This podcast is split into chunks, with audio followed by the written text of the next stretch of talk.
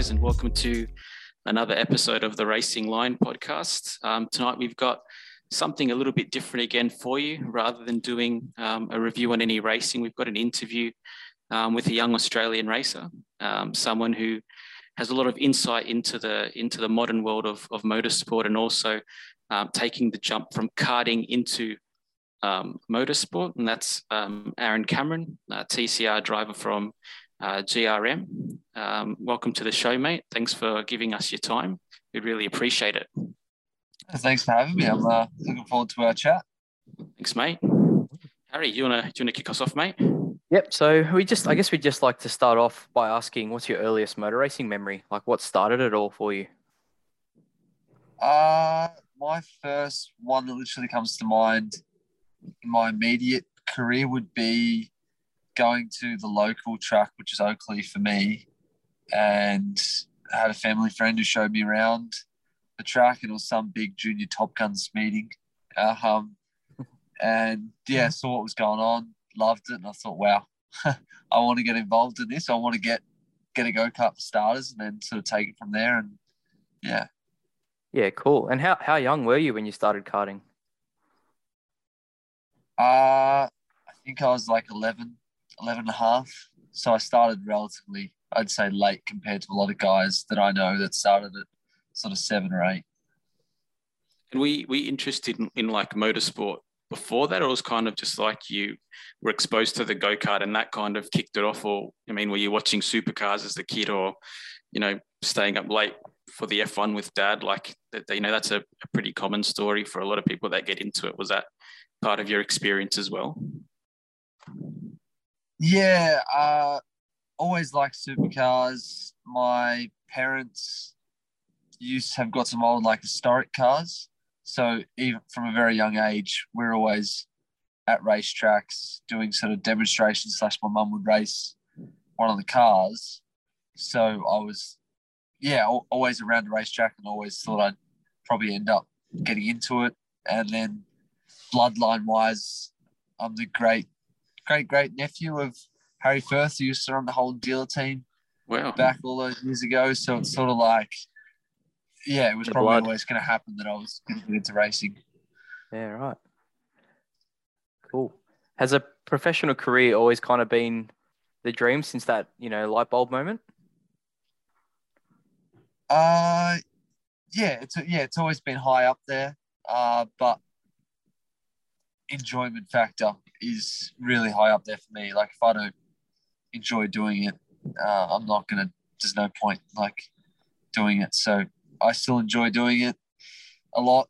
So there's been times where I haven't, but yeah, we still love doing it. So I'll continue on for as long as I can.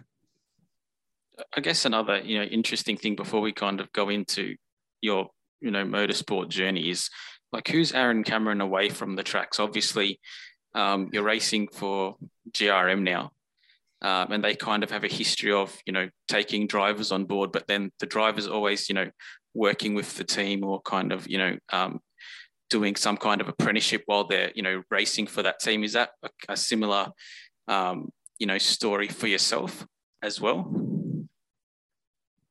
Uh, initially, that was the plan, and I was going to do a fabrication apprenticeship at GRM, and I was starting that, and then COVID hit.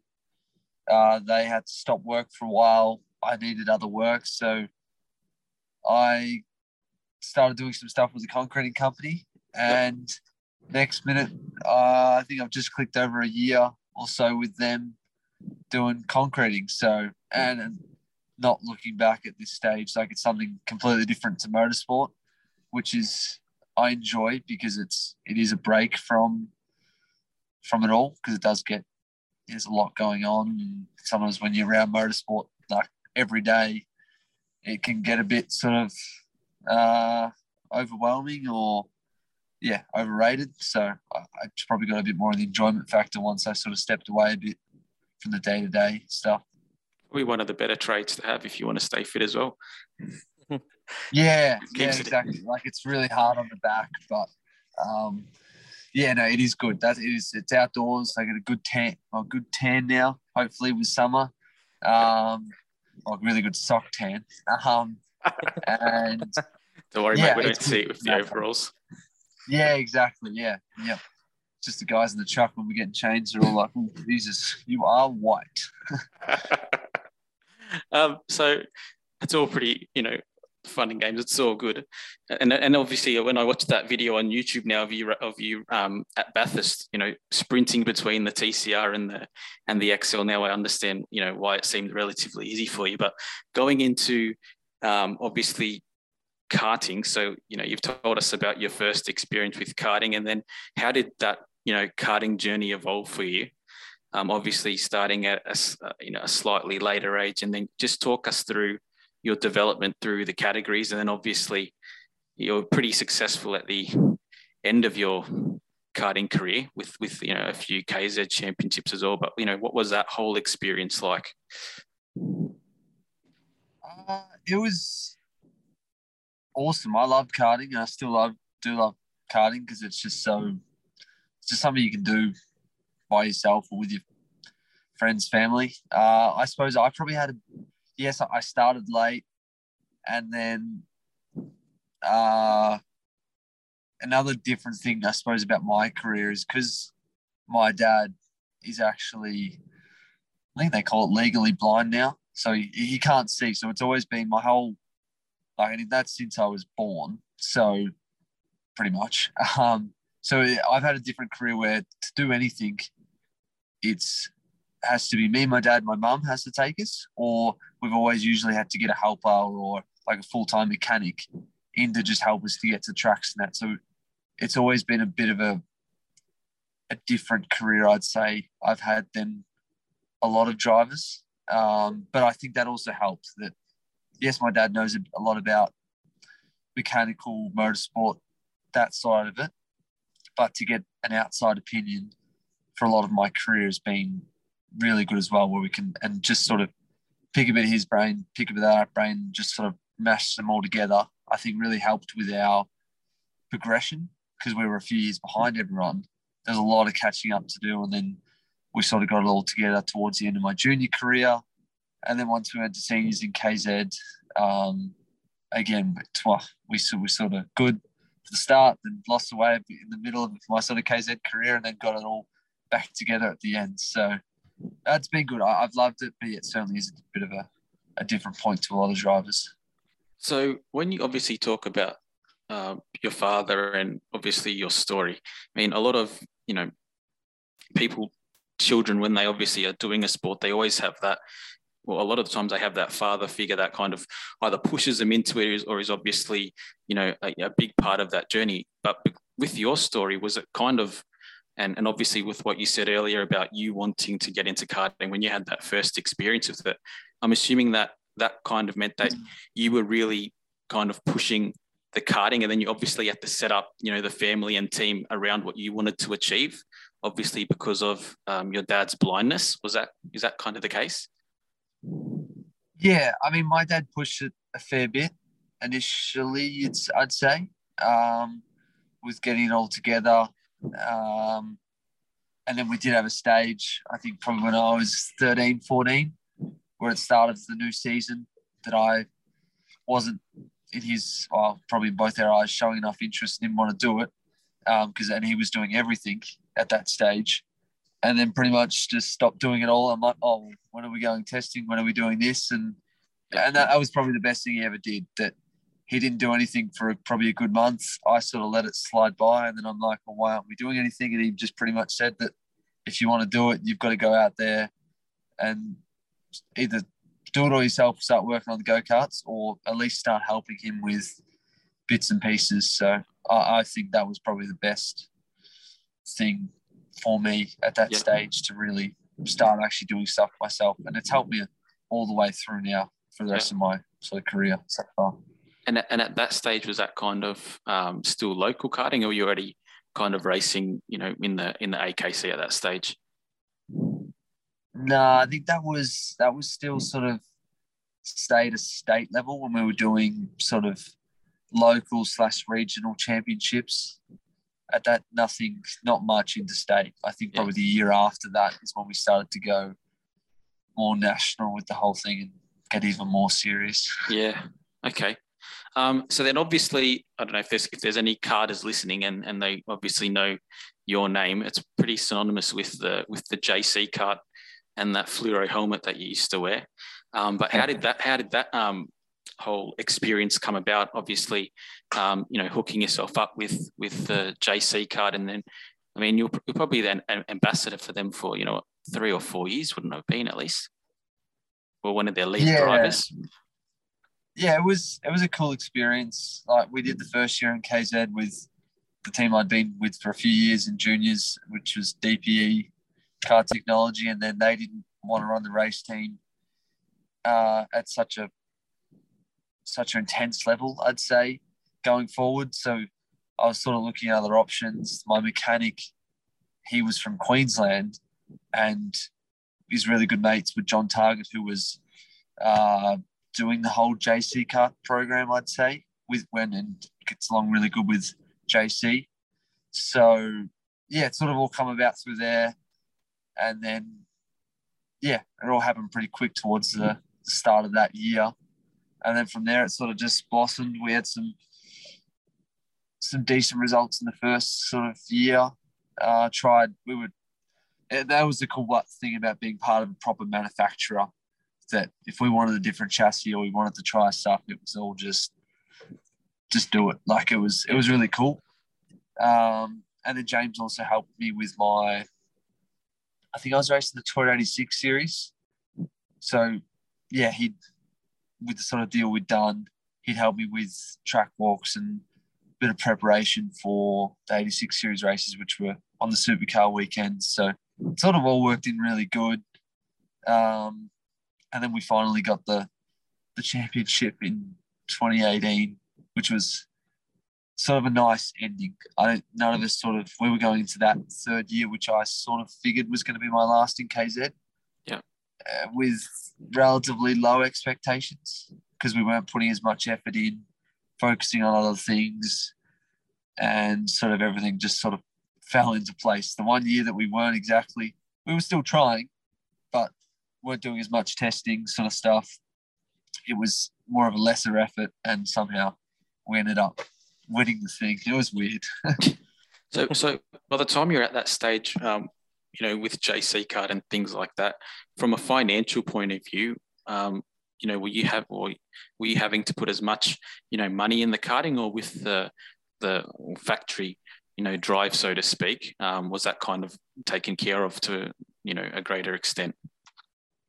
Uh, a fair chunk. Well, I, I suppose all the way through karting, we always we, we never, could never afford to go with, say, the best teams that do all the testing and spend all the money on tires, engines, and all that. So all the way through, we've been helped out from different teams, and it was the same in this sort of JC Cup case. They did as much as they could for us, which was great. And I tried to return the favour as well with any of the young kids that were in the team. Tried to sort of help people um, where I could. Obviously, I didn't know a hell of a lot about cadets or like the young seven to ten year olds, sort of how to how to help them effectively. Um, but it was a, it was good. Like they were probably that was some of the more fun years. It was more relaxed at JC uh, for them few years to yeah a lot more of a family environment with the team. So it was fun. It was really fun them years and yeah. And obviously, you said in that championship year, year where you're kind of looking, you know, forward to other things, and um, a little bit less effort was kind of put into into the karting. Uh, was that already because you were, you know, thinking about, you know, what your transition plan would be, um, you know, into you know car racing? And I also just had a side question. So with obviously the the JC connection and um, their affiliation with you know Parolin and things like that, at any stage during your karting career, was there ever like the thought of, um, you know, trying to get overseas to Europe and, and try your hand at it? Uh, yeah. Uh, for, like from the European side of it, I went across in 2015 and did five or six races. Oh, yeah. Um, which was again really cool. Like I was 15 years old, traveling to like four or five different countries. Uh, had some pretty good results for what was when we just used to rock go over there, uh, rock up on race weekends and do the best we could. It was pretty cool considering kids over there they spend week like a good week testing at circuits beforehand, if, and they've probably already been there multiple times before that. So, like we, what do we come? We come like second and thirds at the Italian and German national championship rounds that I'd done over there. Qualified top ten at the two world titles, which I did. Like it's for when I look back, they are some pretty cool results. Yeah. Um, like for, for, for the preparation testing, we weren't necessarily with the best teams. So yeah, they were some pretty cool times, but I just never really had the money to, to really have success over there. You've got to spend like you've got to go over there full time, do all the testing and preparation, do all the races, and it's some of them guys spend the money they were spending. We could do a really cool program in Australia racing cars, which is at that stage I thought a lot more cool, but the same thing. It's still racing, so it's still all be fun. Um, but and then even in Parolin, we did the World Championship in the KZ karts, but yeah, we just had a few things that weekend that didn't exactly go away. Uh, I struggled a bit with the whole the way the Parolins set up their stuff compared to the JC. Just the small little differences that were making a rather large difference that weekend. Yeah. So.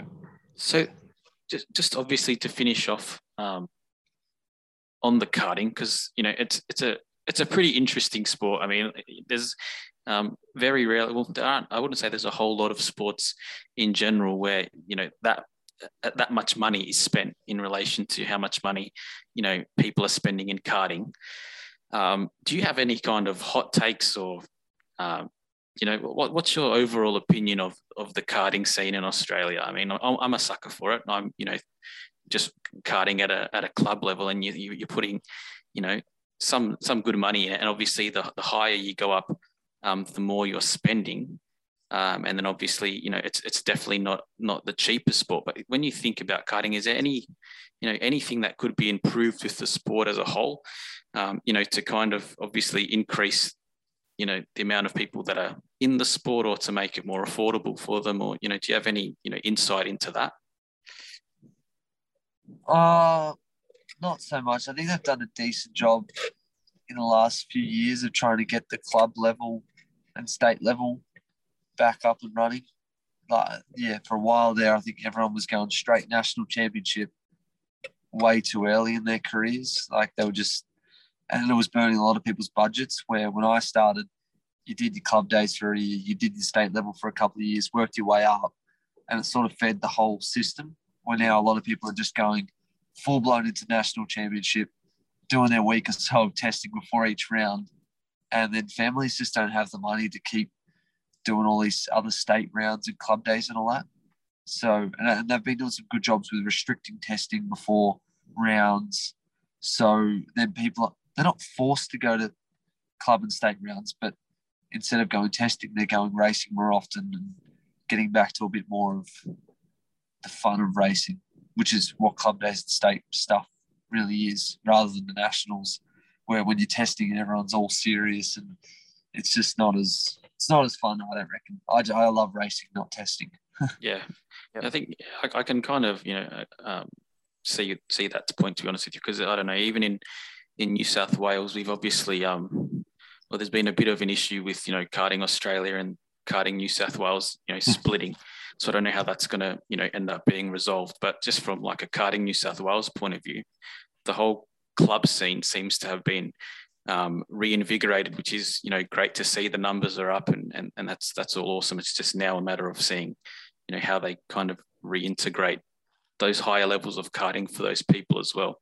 Um, but going from your karting and then, um, you know, moving into your into your you know car racing career, what was you know the initial thought process there? So 2018, you say um, you know you win the championship, but you're already thinking about I assume the transition. So what was that whole thought process like for you at that stage? And then how old were you also when you were obviously thinking about that transition plan?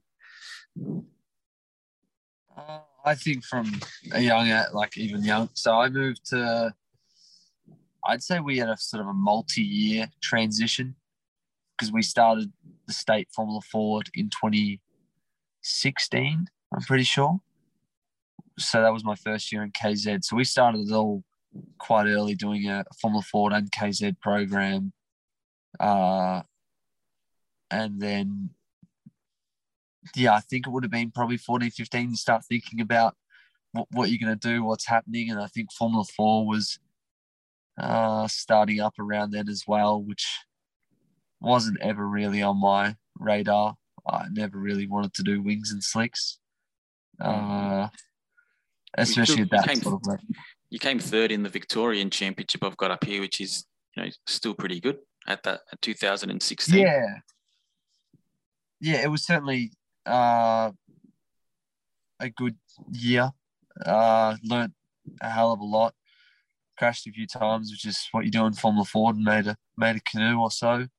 So, yeah, we, we had good times. and we sort of moved on the next year, uh, looking at sort of doing a national Formula Ford, but then budget wise, guys are spending a lot of money in Formula Ford with the testing and racing and all that. So we were sort of looking at doing a national, but then the Toyota 86 series come up, uh, I think the year before, and that sort of took our eye and went, and because it, it is so cost effective, the promotional side of it is great.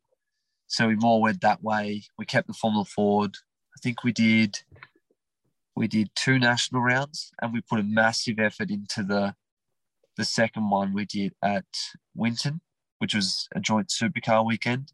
So we really we put I think we did at least two test days where we had um, like a full on testing program of new tires, cold out the gate starts. Like it was just it was a really most serious program we'd ever done to try and make sure that we were on it and fast and that we'd win Winton, which we did. And then like it all went, all went to plan was that was that essentially just to get exposure on like the supercars weekend? Was that the thinking behind that? Yeah, yeah, that was like if there was a Formula Ford national round to win during the year, that was the one to win because it is in front of the supercars, um, and it all went according to plan, sort of thing. And this is all Formula Ford for us was all just me, my dad, and my uncle was my mechanic. Like as in that in that year, the year before we ran with Ball and they were helping us, yeah, which is the manufacturer spectrum. And then that year we just ran ourselves. That year we did, did a couple of rounds. We just did our own thing and it worked. And you guys were funding Perfect. that all yourselves as well, or you had some kind of sponsorship backing too? Uh, that was all funding from yeah ourselves. Well. So and that's why we had to do it by ourselves because otherwise we just couldn't afford to go with like like a Sonic because they Sonic hundred percent are the best team out, but obviously it, it, it, all costs money for Sonic to to make a great team like that. So so so um, for what for a team like Sonic, just as you know, as an example, um, how much money would you be spending to do or, or putting into a season with with that team? If you if you were going to you know race for them, like what kind of figures are we talking about for a Formula Ford Championship? I honestly don't know figures currently, or even can't remember what they were doing back then, but it was sort of double what we'd spend. Like our expense wise was half what they would have. Like mechanic, we all our mechanics, like it was all just a family thing. I didn't have data. Like they've at least got an engineer on each car, mechanic on each car, uh, all the massive trucks to take all the cars around. So, yeah, uh, expense wise, I think they were a good probably double what we would spend as a family doing it ourselves on a, reason, a reasonable budget, but still cutting cutting corners. Let's say. yeah. um, uh, go after you, Harry. After you, mate.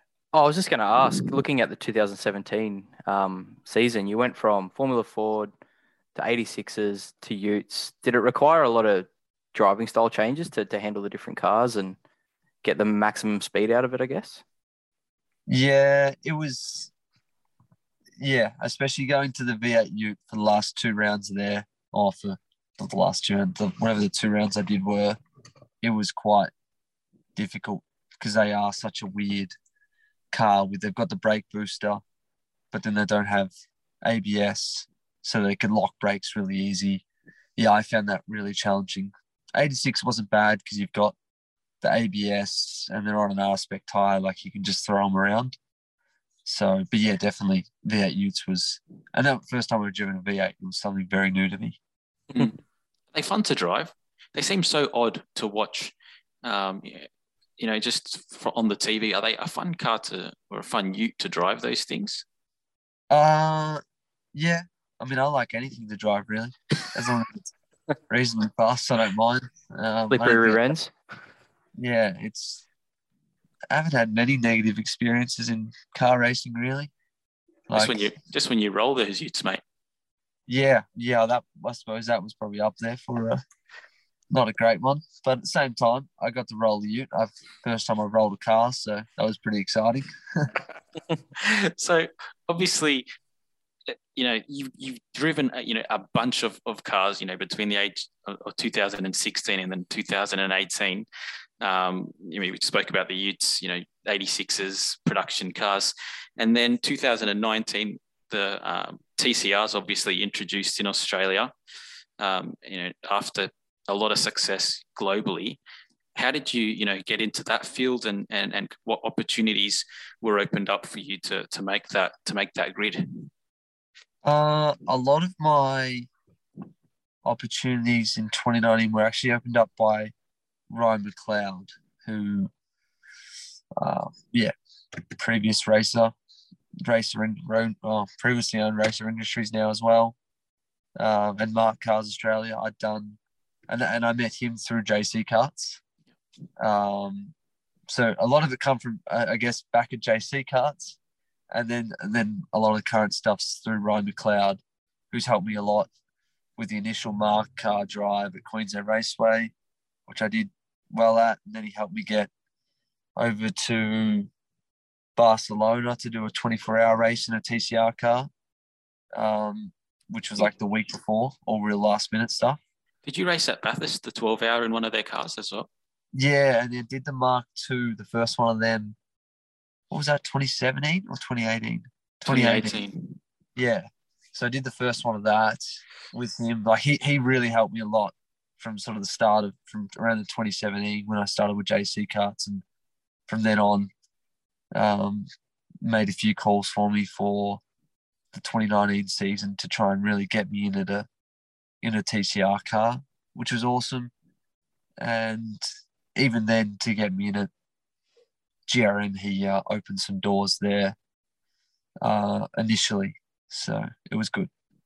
And, and obviously, you're probably at a point where I think, I don't know, tell me if I'm wrong, but everyone, you know, every young person, like driver in Australia loves supercars and, you know, is interested in in, in, kind of trying to get there as you know as as the goal. Is that kind of the same for you as well? And and you know obviously you've you've moved into tcr um, but you know was there any consideration into kind of super 3 super 2 or i mean it is quite you know expensive categories still um, but you know were they considerations as well um, when you were you know going through that transition into racing uh yes, were, I suppose there were considerations, but and was plenty of teams that that did come up to you and want want to run you and all that.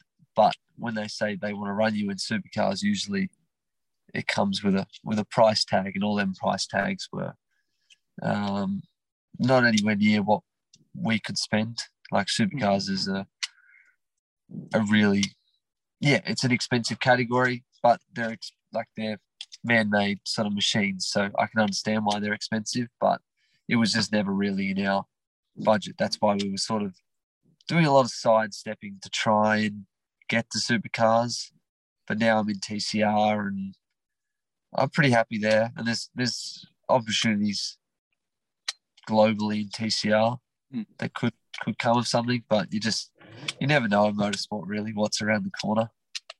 Yeah, that was actually the next question that I was going to ask you because, I mean, obviously, it's, it's, been interesting. I mean, the first year of TCR in Australia was, you know, kind of caught everyone by storm. You know, it was pretty, people took to it pretty, pretty well straight away. And then the last two seasons, I don't think it's really been able to build as much traction because of obviously COVID and things like that.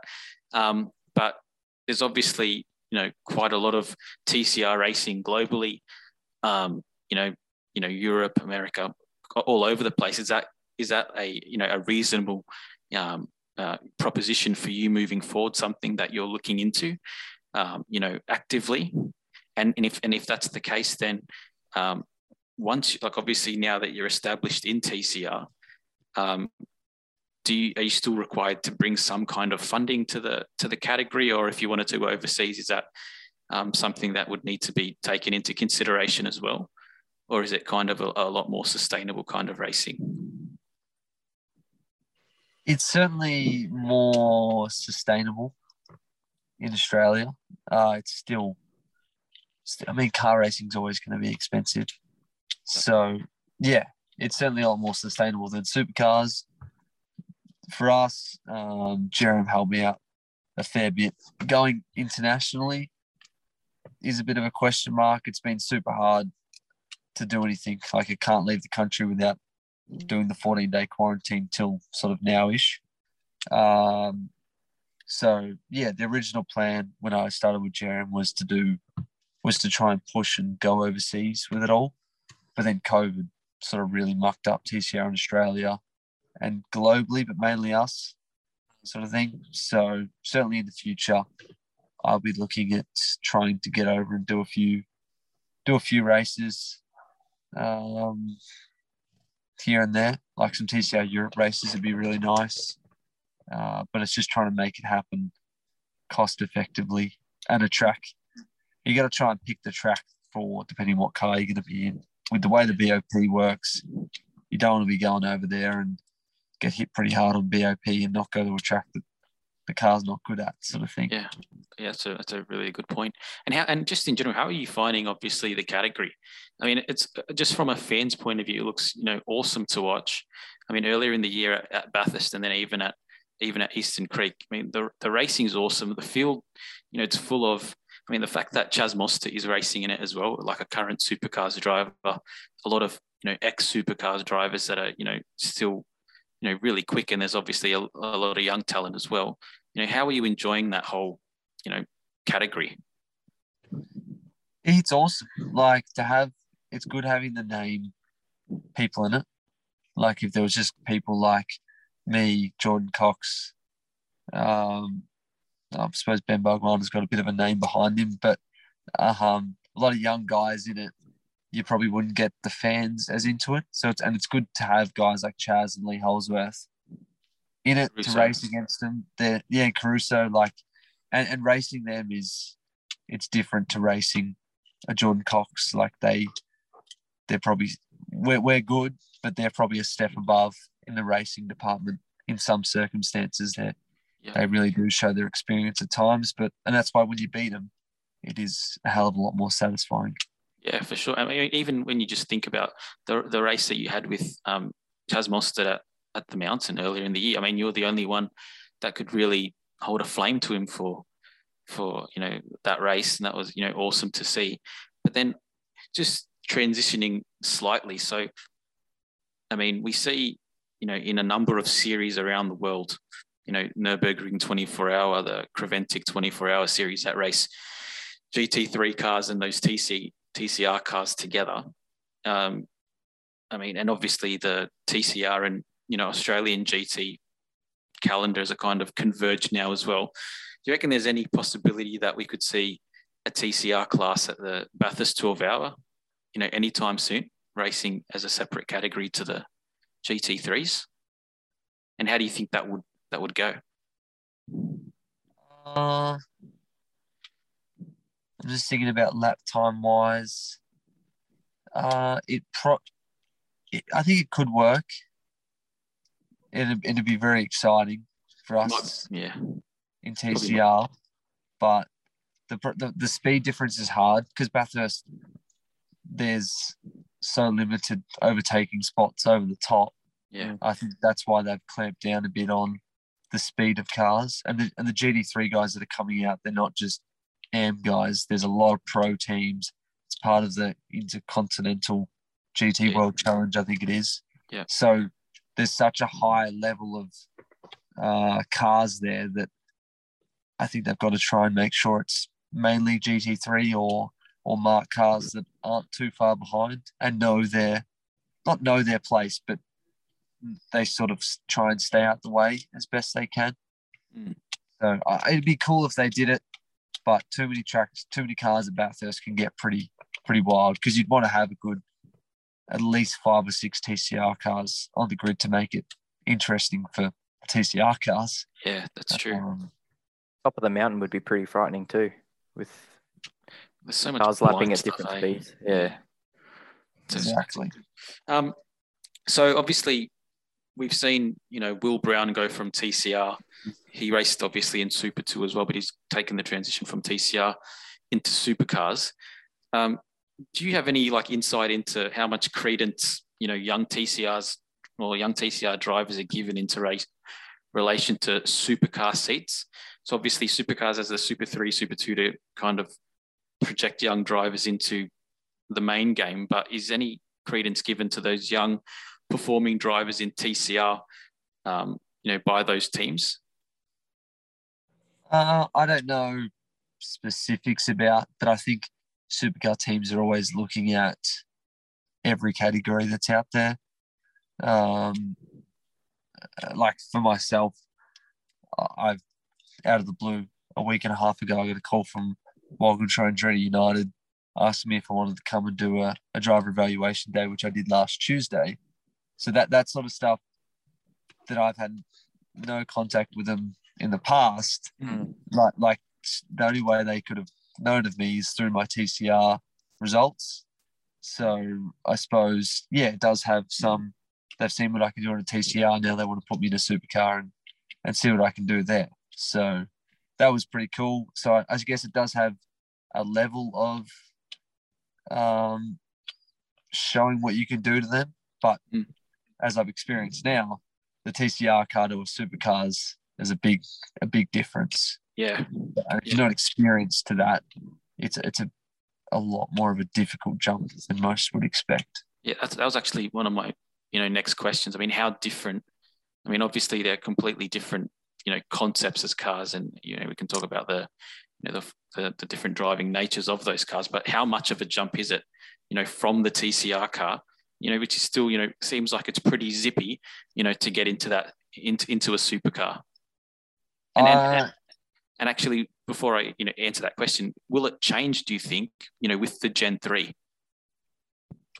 Uh, I don't know a hell of a lot about the Gen 3, but I think it could come a bit more back towards the TCR if they're, if they're losing aero. Like the current cars have a lot of, for me, it had a lot of understeer uh, and wasn't super wild, like in the rear, where TCR, it's always just trying to control the rear. So I think if they take the aero out, maybe they'll have a, a bit more of a looser car and it could make it a bit more like TCR, but considering TCR has paddle shifts, it's auto blip, it, it let you just left foot brake and it does it. That does it all for you, especially more on like the down changing. It's quite easy Mm. where you get, um, you get in a what the hell was my last story? Um, you get in a supercar and it it does it like you've got a heel toe and blip and it's just there's a lot going on sort of thing. Have you done your car battery, mate? I have done the car battery. I'm just I think it I think it did go into battery saver mode. Um, but uh I don't know what went on there. But yeah, um I'm just trying to keep the lighting half good in here. Now it's getting back. That's all right. We're more we're more audio than visual, but um, yeah. that's that's actually quite interesting. And you know, obviously I've been asking a few questions about you know TCR and the supercar field and things like that. But um, with the growth of TCR, you know, at the same time we're seeing you know, dwindling numbers in Super Two and Super Three, kind of to the point now where they're where they are running together. Um, is there, you know, any you know chance you, do you think that we could see some kind of amalgamation between the categories? You know, with supercars being obviously the the pinnacle, and then you know having TCR as a kind of feeder um, for that category. Obviously, they're they're operated by you know different companies that have you know contradicting interests, but with you know the the, the nature of the sport at the moment, do you see any value in that? Uh, I'd see it as very unlikely. Just supercars needs to keep the Super Two, Super Three running and progressing, and especially at the moment when they're when all the supercar teams are trying to flog off their Gen Two cars in a mm. year's time. Yeah, they that there needs to be somewhere for them to go. So it'd be hard to make to even have TCR as a feeder category. I don't think supercars would push it because they need all the teams need Super Two and Super Three to yeah to, to be able to push their old cars to and then and and all their parts, not just the cars, the the parts that they have spent so much time and money developing. Yeah. Um, they've got to be able to sort of get some return on that when they're trying to instead of taking it to the scrap metal yard, I guess. Mm, it's, it's, it's, a really good point. And this is this is uh, you probably can't answer this question, but I thought I'd throw it in there anyway. Since you're kind of you know working at GRM boots to the ground now, any any chance that we could see a GRM car back in the supercars paddock with you know with Gen three if it becomes more affordable? Uh, I mean, this is no in no ways any official communication from GRM, but I I don't see it happening at the moment. They're very invested in TCR, TA2, and then the S5000s there. So, so I can't see them getting back into supercars, but I didn't see them doing the the wild card in last year. Yeah. So yeah, you just you never know. But at the moment, I think that they've got a good plan for the future with TCR. No, awesome. So, Can I just point out though, what a team to test for in supercars, Walkinshaw and Andretti. Oh, awesome. Like yeah. that's amazing. It was it was a very unexpected phone call. Um, so I'm very grateful to them. And it was just like, yeah, it was very unexpected. And yeah, I've been offered a lot of times to go try out Super 2, Super 3 cars, and I'd sort of turn them down. But when you get offered a chance like that, there was no way I was going to say no. That's awesome. Uh, even with even with just kind of the whole um, what are they called? Not the wild card drivers, but you know the the second driver that race at the enduro rounds. I mean, mm. You know, for for a young driver trying to obviously get in the category. I mean, we saw it with um, Tom Randall as well. That's kind of you know that's kind of the and Will Brown, Will Brown um, with Erebus. That's that's kind of how he kind of proved that he was, you know, good good enough for the category, really. So that, that's that's awesome to to hear. Um, a few yeah. random few random questions just just to finish off. Have you been following the Formula One this season? Most most of it. Do you have a do you have a hot take for who will take out the championship? I hope it's personally. I hope it's Verstappen because I'm I, I like Hamilton. He goes, he's clearly a freaking awesome driver, but he's he's won it a few years in a row now, so I wouldn't mind if Verstappen got up. Yeah. yeah. None of us in this podcast like Hamilton, so you don't have to be oh, political good. correct about it. So. Not at all. Not at no, all. We're, we're, all we're all hoping that Supermax can get it done. Um, and the last yeah. question. This is the most important question. Um, yeah. So earlier on, I made um, I made mention of your, you know, fluoro green and yellow JC helmet. That was, you know, freaking awesome. And, um, you know, one thing that we do talk about, you know, fairly regularly off the podcast are, are drivers that get rid of the visor or the iridium visor for the for the sun shield. And, and you've done that. You've done yep. that. What's the what's the scientific reason behind it? Firstly, is it just heat and glare? Uh, I, I suppose when you're in open wheel or karts, of course you have to have the visor and you have it down, you have a little bit of air coming in. But yeah, initially when I went into cars, had the visor down and yeah, it gets hot in there. And then probably a couple of test days in, I just always had the visor flat stick all the way up. Yeah. So when I was getting my latest helmet, I was like, well, screw it. like, why do I need a visor? Let's just get a peak, and then it's and then it's done. Like it's and I, and I still I I push that up as far as I can because I don't like anything. I like to have nice wide open vision. Okay. Um, so yeah, it's just yeah. I mean, I, I got to drive a an S five thousand today at the test day for the first time. So that was not good because having a helmet with a peak on it, and I didn't have a visor with me. I had to borrow someone else's helmet so I could actually drive the car. So maybe I did do need to go back to the visor just so I can I can drive anything. Even just on, even I think it's even just on like sex appeal. Like it's just, I think it's just sexier when you can't see a face. yeah, that is true. That is true. Hundred percent but um, no, that, that that was just a you know a stupid question to answer. um, but you know, we really appreciate you know you, you, taking the time to to jump on and have a bit of a chat with us. I mean, a lot of the you know the things that you brought up are actually quite interesting, and your whole motorsport journey, you know, even though it's still you know in its infancy, really, um, you know, it's is quite good. And you know, we're obviously the reason why we need to um kind of message you in the first place was because you know we're fans and I've been following you know that name since you know it was kind of recognized in karting. So we you know we wish you all the best, and um, you know hopefully in the is there any more TCR races this year? Are they racing at Eastern Creek or, or Bathurst to end the year, or? Uh, we were meant to be racing at the last Eastern Creek, but now we're doing Bathurst to finish the year. Well, so, nice. Well, that's a better yeah. place to go to anyway, mate. Yeah, a lot more fun. uh, but we um we yeah we wish you all the best of luck you know to finish out the season. Um, thanks for taking the time, and hopefully your battery's still good once you yeah. get off this call, mate. Thanks a lot. We really appreciate yeah, it. Thank you guys. Thanks, mate. Appreciate it. Cheers, mate. Thank you.